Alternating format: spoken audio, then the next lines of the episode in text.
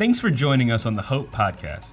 Hope Community Church exists to love people where they are and help them grow in their relationship with Jesus Christ. By pursuing this relationship together, we can change the world. For message notes and links to big things going on at Hope, check out the notes section below. When you're done listening to this episode, take a minute to follow us here, subscribe to our YouTube channel, and download our free app. From there, you can find all of our recent message content, additional resources, and more. If you like what you hear today, we encourage you to share this with your friends or family. Enjoy. For a number of years now, work has been proceeding in order to bring perfection to the crudely conceived idea of a transmission that would not only supply inverse reactive current for use in unilateral phase detractors, but would also be capable of automatically synchronizing cardinal grammeters. Such an instrument is the turbo turboencabulator.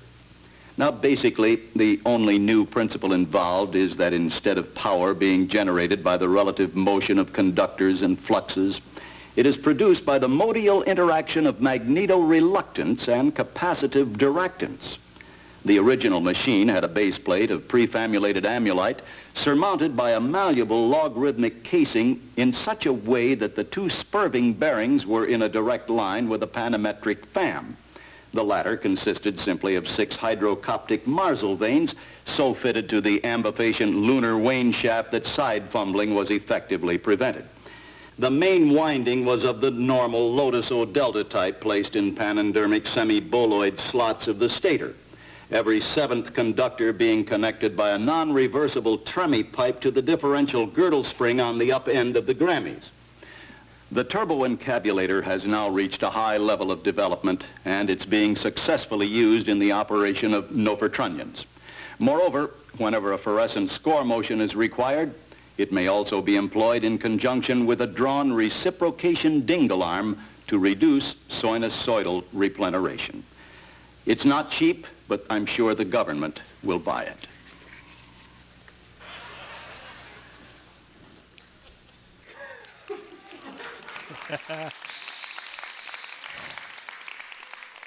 you guys confused? You were meant to be.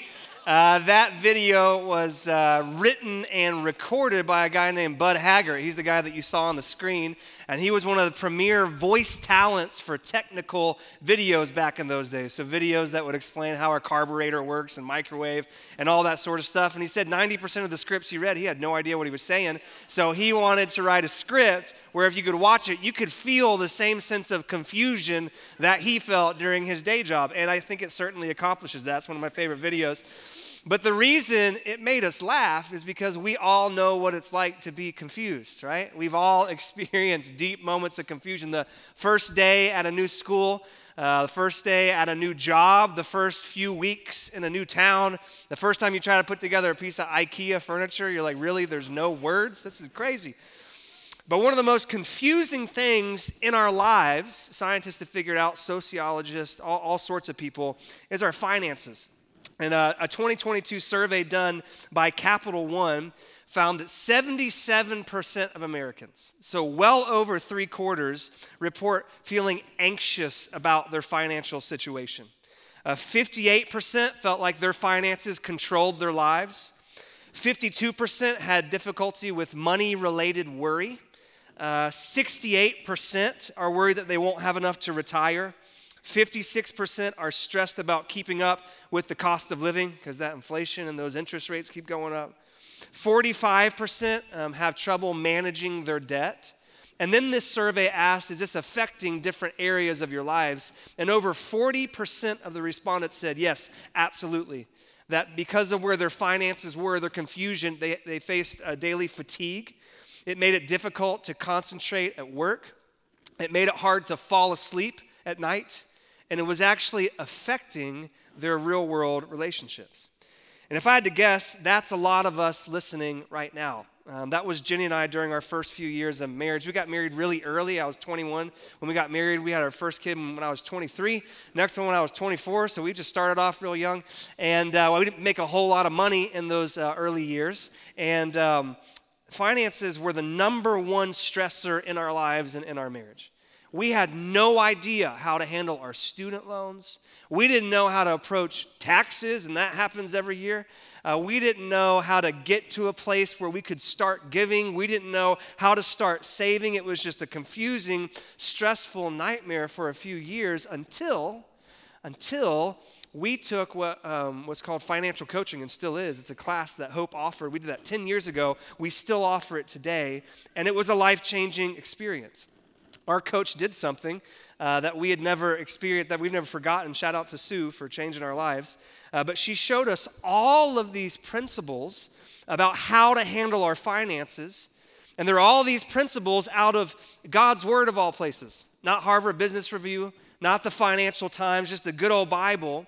And as we became disciplined in, in setting a plan and walking through with that plan and applying these principles slowly but surely, we begin to feel peace and we begin to feel rest. And we felt a lot more prepared to handle our finances the way that God instructs us to. And I'm so glad that we got that help early on because there's some folks listening right now that, man, if you would have just had the advice 10 years ago, you would have been so much further ahead and you wouldn't have to worry about retirement or how to pay for your kids' college, all that sort of stuff. But the best time to start is the present. Um, and that's what we want to do over the next three weeks. If you're confused when it comes to money and finances, you're not alone. But get this there are over 2,350 verses in the Bible that tell us, just flat out explain how God wants us to handle our finances. God never wants us to be confused. God never even wants us to feel like we're in over our heads. I heard the story of a lady who came uh, to one of our campuses for some financial coaching just a few weeks ago, and she was in a hole. She would admit that. I have no idea how I'm going to put food on the table, how I'm going to pay my car payment and mortgage. And after just a few hours, of thinking about these biblical principles, she was able to, to set a plan. And now she, she said, just after that one meeting, I have hope. I have hope that I can not only get out of this hole, but I can make huge strides in the future. So, in the Bible, we literally have an instruction manual about how to think, how to approach our financial life. So, if you're sitting and you're listening and you're a little bit worried because I've been talking about money for like five minutes, don't be. We're doing this series for you, not to get something from you. And if you're confused, if you find this financial stuff a little mysterious, a little cryptic, uh, in the next few weeks, we want to dis- demystify much of that. And our hopes is by the end of it, we're going to make your dollars make a lot more sense, pun intended. All right, so our plan is to go from confusion to clarity and then to calm. So this week, we're just going to be going over one truth, just a one point message basically. We're going to be going over the overriding 30,000 foot. If you had to base your finances on just one principle, this would be the one. We're going to go over just one truth before we get super, super practical the next two weeks. So if you have your Bibles, go ahead and turn with me to Matthew chapter 25. Look at you guys bringing physical Bibles. I love it. Go ahead and turn to Matthew chapter 25. We're going to just slowly walk through one parable or one short story that Jesus tells uh, his listeners. It's in verses 14 through 30. As you're turning there, uh, this section of scripture, Jesus is preparing his disciples for his eventual absence right? So he's been living and walking and doing life just side by side with his disciples for about three years. Well, he knows soon he's going to be arrested, He's going to be crucified, he's going to be risen from the grave, and he's going to go ascend to his Father up in heaven, which is going to leave the disciples alone. I mean, they have the Spirit. Jesus says that's better, but um, he, they're going to, they're going to have to figure out how they should live and how they should act without Jesus around them. So Jesus uses these parables, this, this section of Scripture, to kind of tell them what he expects of them and us in his absence. And so he tells this series of four parables, and in each of these parables, you have a master leaving or going on a long trip and then coming back and seeing if his servants were faithful when he was gone. And the first two parables are just about the, the importance of being faithful. Like when the master comes back, don't let him catch you sleeping, okay? You, you want to be found faithful. And then the last two explain the criteria of faithfulness. The last two explain what does faithfulness actually look like. And wouldn't you know it, the very first criteria that Jesus points to for faithfulness is how we handle our finances. Isn't that crazy? So let's read this whole parable and then we'll walk through it slowly. It's Matthew 25, verse 14. It says this Again, the kingdom of heaven can be illustrated by the story of a man going on a long trip. This is the third parable in, in a string of these. He called together his servants and entrusted his money to them while he was gone. He gave five bags of silver to one, two bags of silver to another, and one bag of silver to the last, dividing it in proportion to their abilities. He then left on his trip. The servant who received the five bags of silver began to invest the money and earned five more, doubled it. The servant with two bags of silver also went to work and earned two more. But the servant who received one bag of silver dug a hole in the ground and hid the master's money. After a long time, their master returned from his trip and called them to give an account of how they had used his money. The servant to whom he entrusted the five bags of silver came forward with five more and said, Master, you gave me five bags of silver to invest. I've earned five more. And the master was full of praise. Well done, my good and faithful servant. You've been faithful in handling this small amount, so now I will give you many more responsibilities. Let's celebrate together. The servant who had received two bags of silver came forward and said, Master, you gave me two bags of silver to invest. I've earned two more. The master said, Well done, my good and faithful servant. You've been faithful in handling this small amount, so now I will give you many more responsibilities. Let's celebrate together. Then the servant with the one bag of silver came and said, Master, I knew you were a harsh man, harvesting crops you didn't plant and gathering crops you didn't cultivate. I was afraid I would lose your money, so I hid it in the earth. Look, here's your money back. But the master replied, You wicked and lazy servant. If you knew I harvested crops I didn't plant and gathered crops I didn't cultivate, why didn't you deposit my money in the bank? At least I could have gotten some interest on it. Then he ordered, Take the money from this servant and give it to the one with the ten bags of silver. To those who use well what they are given, even more will be given, and they will have an abundance. But from those who do nothing, even what little they have will be taken away. Now, throw this useless servant into outer darkness, where there will be weeping and gnashing of teeth. Isn't Jesus the greatest storyteller ever? Like, he just, maybe he's been sitting on this for 3,000 years. I don't know, but he just comes up with this stuff. Now, I want, I want to give you the main truth right up front, okay? Don't get up and leave. But I want to give you the big truth and then we'll dig into the text. You ready? Here's, here's the truth that'll change your life. You ready? It's this when it comes to our finances, God is the owner. I'm just the steward. God is the owner. I'm just the steward. That's the main point that Jesus is making here. Let's break it down. God is the owner. If you just opened up the first few pages of the Bible, you'd see him create and create and create and create and everything, including us, and you would just naturally know oh, he created it all, he owns it all. And that's true of every single thing in the universe, um, including our finances as well. Psalm 24 1. The earth is the Lord's and everything in it, the world and all its people belong to him. And I see some of you nodding, like I think we would just naturally agree with that. But for some reason, when it comes to our finances, when it comes to what's in our bank account, there's just something natural inside us that says, well, maybe all that's his, but maybe, maybe a little bit of this is mine. We think, you know, maybe he gave us a break or two. Maybe, maybe he gave us a really good initial investment. But God's not the one that's been getting up and busting his butt at work for the past, you know, 10, 15, 20, 40 years. God's not the one that fought after promotion after promotion after promotion. God's not the one that's put his blood, sweat, and tears to earn all of this. Certainly, certainly I'm, I'm entitled to, to own some of this. To which the Bible would say, well, well who, who gave you the talents that are employable? Well, God did right? Who, who gave you the giftings that you use in, in research or in pharmaceuticals or in the service industry or in art or in music? Or who orchestrated the circumstances that made it possible to get you that job? Or more than that, who is causing your heart to beat at this very moment? Beat, beat. It's God. Or who allowed you to breathe in that last breath you just took? And the next one, without even thinking about it, it's God. Everything in your life, from your body to your mind, to your talents, to your gift, to the money that's in the bank that He's placed in your life, it's nothing but a gift of God. I mean, if it was yours, if you really owned it, then you could take it in the next life with you. But you can't, can you? As the old saying says, you, you never see a, a hearse towing a U-Haul. Because naked you came into this world, and naked you shall depart, because God owns it all. You see, but here's the cool thing He has entrusted a portion to you. That's what the text says. He called together his servants and entrusted his money to them while he was gone. See, the money that I have, the money that you have, it's just been entrusted to us for a certain season, a certain time period. And that in and of itself is super, super simplifying. I naturally treat something I'm entrusted with way differently than I treat something that I own. Like we have any homeowners in the room? A few of us? Yeah.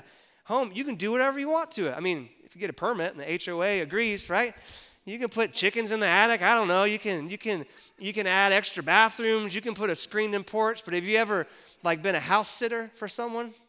That's a lot more simple of a deal, right? Because when you walk in, you get a list of stuff you can do and have to do and shouldn't do, and you just intrinsically know like you don't your friends don't want to come out and you've, you've, changed all the paint around and say hey i switched your bathroom to your bedroom and your bedroom to your bathroom and i put bidets and all the rest to be like hold on now i just entrusted this to you for a few days you're going crazy right? Because when you're entrusted with something it's just a simpler set of rules. And notice he gives different amounts to each person. So to one person he gave five bags. To one person he gave two. And to one person he gave one. Well why because he decided that's what he wanted to give them. See, the amount of money that you have, if it's a lot, it's not because of your ingenuity or the lack of money that you have. It might not be because of a lack of opportunities or anything like it. It's because God has decided what amount you get. So if you have a lot, don't go sticking your chest out and strutting. That's just the grace of God. And if you don't have a lot right now, don't go complaining or playing the victim, again, that, that, that's just God's decision. Well, what determines the amount? Well, I think it's a lot of different things. I, I don't think this parable is the end all be all on doesn't tell us everything God wants us to know about finances, but I think, you know, God definitely uses money to work in our hearts. So there's some stuff that he wants us to learn or some habits he wants us to stop. So he might give a whole lot of money to someone because that's the only way this individual will learn, hey, money doesn't really lead to joy. Or he might severely limit what another person has because that's the only way they will learn hey, I can be happy without a lot. See, it could be any number of reasons, but one reason this parable says is because it's according to their ability. They get an amount based on their proven track record of faithfulness. So God says, I'm going to give this person a whole lot because they've proven that they can handle that much. And I'm not going to give this person a whole lot because they haven't proved that they can handle a whole lot yet. Not yet. So again, if you have a lot, don't get pro- like that's a that's a that's a huge responsibility. That's a humbling task that God has entrusted, and He trusts you with it. And if you haven't been, and if you've been given a, li- uh, been given a little, don't despair because guess what? The guy that got five, guess where he started? He started with one. And if you're faithful with one, who knows? Next time you might get two, and then you might get five, or you might get ten, you might get twenty. So He entrusts people with different amounts for different reasons. Um, a lot having to do with our, our, our proven track record. But get this He has the same expectations for everyone. So different amounts with the same expectations. So whether you make $30,000 a year or $300,000 a year or $3 million a year, or you're a college student, you come back home and you make 3,000 one summer, it, it's the same, it's the same expectations on all of that which again simplifies everything. There, there aren't different rules for the super wealthy and the barely scraping by. Each person has the same list of objectives, the same expectations. And that's what the next two weeks in this series are. So, these people receive this certain amount that God chooses, that He entrusts to them, and the master leaves. And they get busy. Well, two of them do. And the one who got five, he, he invests it, he trades it. I don't know what that means maybe puts in the stock market and he doubles it. And the other person that got two works theirs as well. Maybe they use that too to, to buy some stuff and then sell it on eBay for, for double. I don't know, but they make their, their four, except for our one guy, right? He, he digs a hole in the ground, just buries it. But then the master returns, and this is where things get interesting. Write this down. There will be a day of accountability. The master eventually returns in all these stories. Here's something all these parables have in common. Did you notice what the text says? It says, after a long time. The master in all these parables stays away so long that at least one character in each of these parables starts thinking, man, I don't think this dude's ever going to come back. And then they start living as if he's not. And that's when they get into trouble. That's our guy with the one bag. One commentator says that the reason this guy buried this money in the ground instead of putting it in the bank where he could at least had a little bit of, of, of growth is because when you bury it in the ground, guess what you don't have? You don't have a paper trail. There's no receipt that links that money in the ground to being the master's. And so if the master comes back, well, it's just right there. I'll just give it back to him. But if he never comes back, surprise, surprise, that now becomes my money, you see? And that might be his motivation. Again, this guy never existed. This is a made up story. But this is a temptation that, that we all have to fight, isn't it? Because the longer God delays that day of accountability, the easier it is to slip into that owner's mindset. Right? The, the, the longer he delays, the easier to say, I, I, know you've given me this and you're even giving me more, and I know the rules and I know the obligations. I know that I should be using this to expand your kingdom, to, to expand uh, your works in this world, but I, am going to let it budge just this one time. I really want this, this new, nothing wrong with buying a new car, but you just let it slip one time. And then the next thing, and then the next thing, and then the next thing. And before you know it, we're treating our resources like we truly are the owners. And we haven't given a second thought to what God might want us to do with it? So we have to keep this in the front of our minds. There will be a day of accountability. And notice when that accountability comes, he judges us individually. So when he's in this parable, he has these individual conversations with each of these servants. This is so important because if he judged the group as a whole, everyone would have gotten off great. Because remember, he gave out what, five and two and one? He gave out eight bags and he got 15 in return. So that's like double the return if you're just looking at it as a group. That's, that's really good. But listen, what we see is that he cares less about the return, he cares less about the end result and more about individual faithfulness.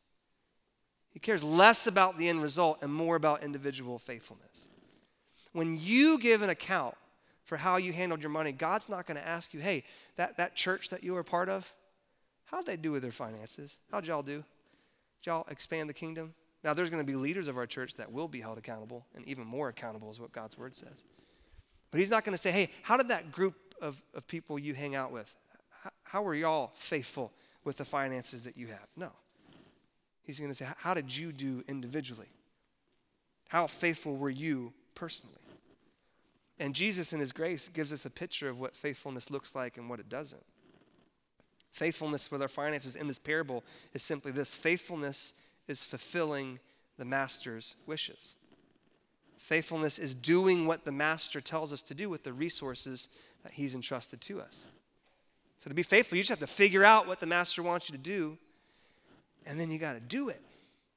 See, faithfulness is not just knowing what he wants, it's actually doing it. So you're going to have a responsibility in the next three weeks because you guys are going to come back every week, right? And you're going to hear all these principles and you're going to know exactly, not exactly, but to a high degree, what God wants you to do with your resources.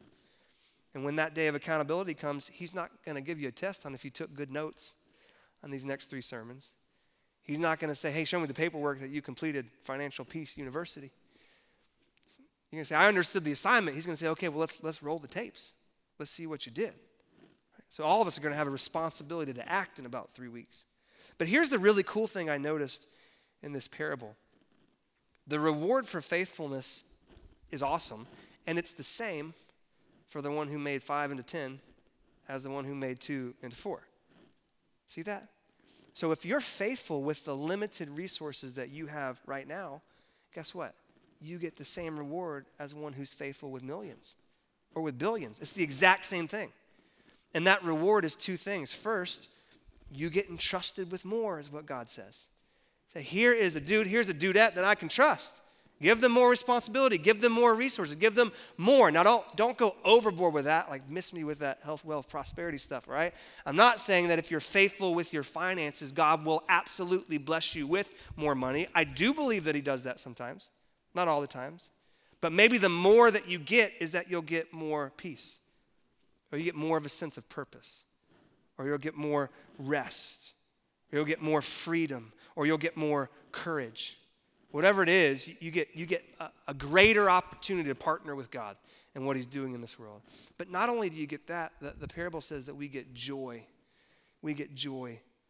And if you read it like the ESV, a different translation, it says, the master says, enter into my joy. It's not a human joy, it's a supernatural joy. Listen, when you are faithful with whatever amount of resources you have, not only will you earn God's trust, but you're going to experience a supernatural joy, a supernatural peace. And I'm telling you, it's true. Even now with, with Jenny and I, I can tell that we're slipping back into an owner's mindset, slipping back into being bad stewards when I, when I lose that joy and I start feeling stress, or I start feeling guilt, or I start feeling anxiety and that's just a red flag because that's such a stark difference than the supernatural joy that we get. And some of you, like, you walked in here, you don't even care. Why should I even obey? Listen, that supernatural joy is better than any joy you can make for yourself with that money, right? It's better than a boat. It's better than a vacation home. It is hands down worth, worth it. That, that, that's the main motivation for me. So you get that, you get that when you're faithful, but then we have the unfaithful servant. Well, what made this guy unfaithful? Well, Jesus gives us two things. First, I'm not sure if you caught it, um, but he blames God.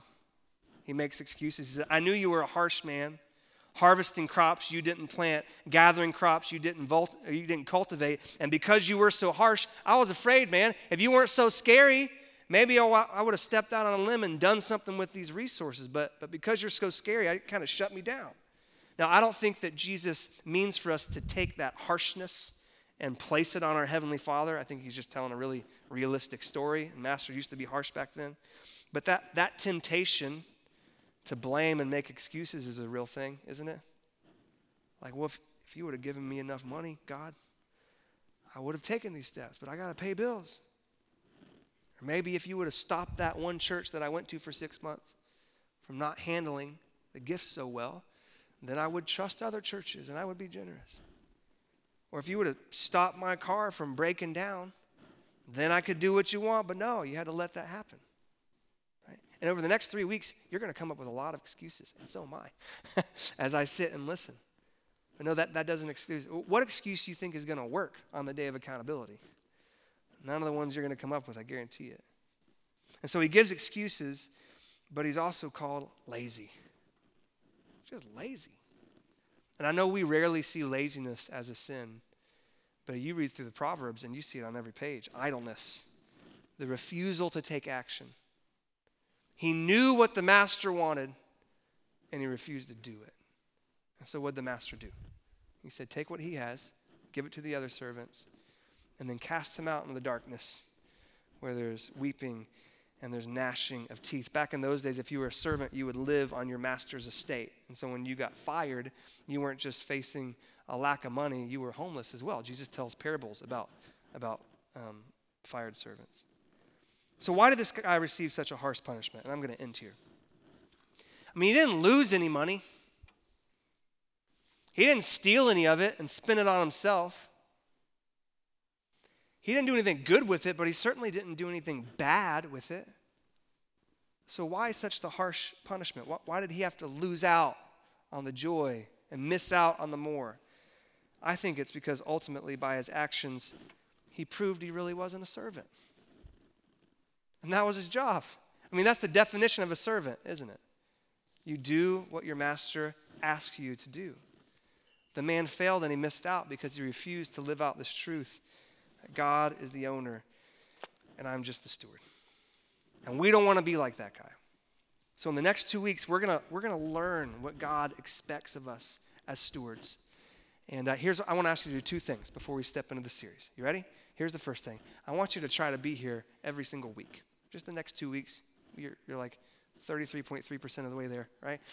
So, across all of our campuses, online, maybe try to come live. And this is going to be hard because a lot of our campuses are filling up. I don't know if you've noticed the crowds, but they are back. So, get here early. And I want you to come every single week. And then, secondly, just this first week, I want you to have a conversation. Uh, maybe if you're a student, maybe talk to your parents. Uh, maybe if you're single, talk to a roommate or to a friend. If you're married, definitely talk to a spouse. Or if you're uh, if you're married and have kids, it might be a really good conversation to have over dinner where you just get your kids and say, "Hey, Here's the truth God owns it all, and me and your mom, we're just stewards. Is the way that we're handling our finances, is it obvious that we're stewards? Right? And maybe try to come back with just the answer what, what's one thing that I could change to be a better steward, to carry out my master's wishes more? And when you come back next week, you're going to hear an amazing talk It's going to be phenomenal. Not by me, I can say that. And uh, I'll be here. You're going to have so much practical tips from an expert. It's going to be phenomenal. But let me pray for us. Father, thank you for your word. Thank you that it is so incredibly practical. Thank you that you're not a God of confusion, that you like to demystify. You, you make, you make your plans for us uh, so crystal clear. And so, Father, I pray. I pray for steps to be taken in our hearts because what we believe about this stuff really affects our behavior. But I also pray that we could take steps in our behavior as well. And I pray, and I just pray for a little bit more peace, a little bit more financial freedom, even as we leave here today. And we pray all of these things for your name and your glory's sake. Amen. Thank you for listening to the Hope Podcast. We hope you enjoyed this message and encourage you to share it with your friends and family. If you live in the greater Raleigh Durham area in North Carolina, we'd love to meet you at one of our weekend gatherings. For campus locations, service times, and information on our children and student environments, check out gethope.net. To make sure you don't miss our next message, please take a moment to hit the subscribe button. We would like to invite you to support what we are doing by visiting gethope.net/give. Through generosity of people like you, Hope can run programs like our food pantry, homework club, project classroom, and many more.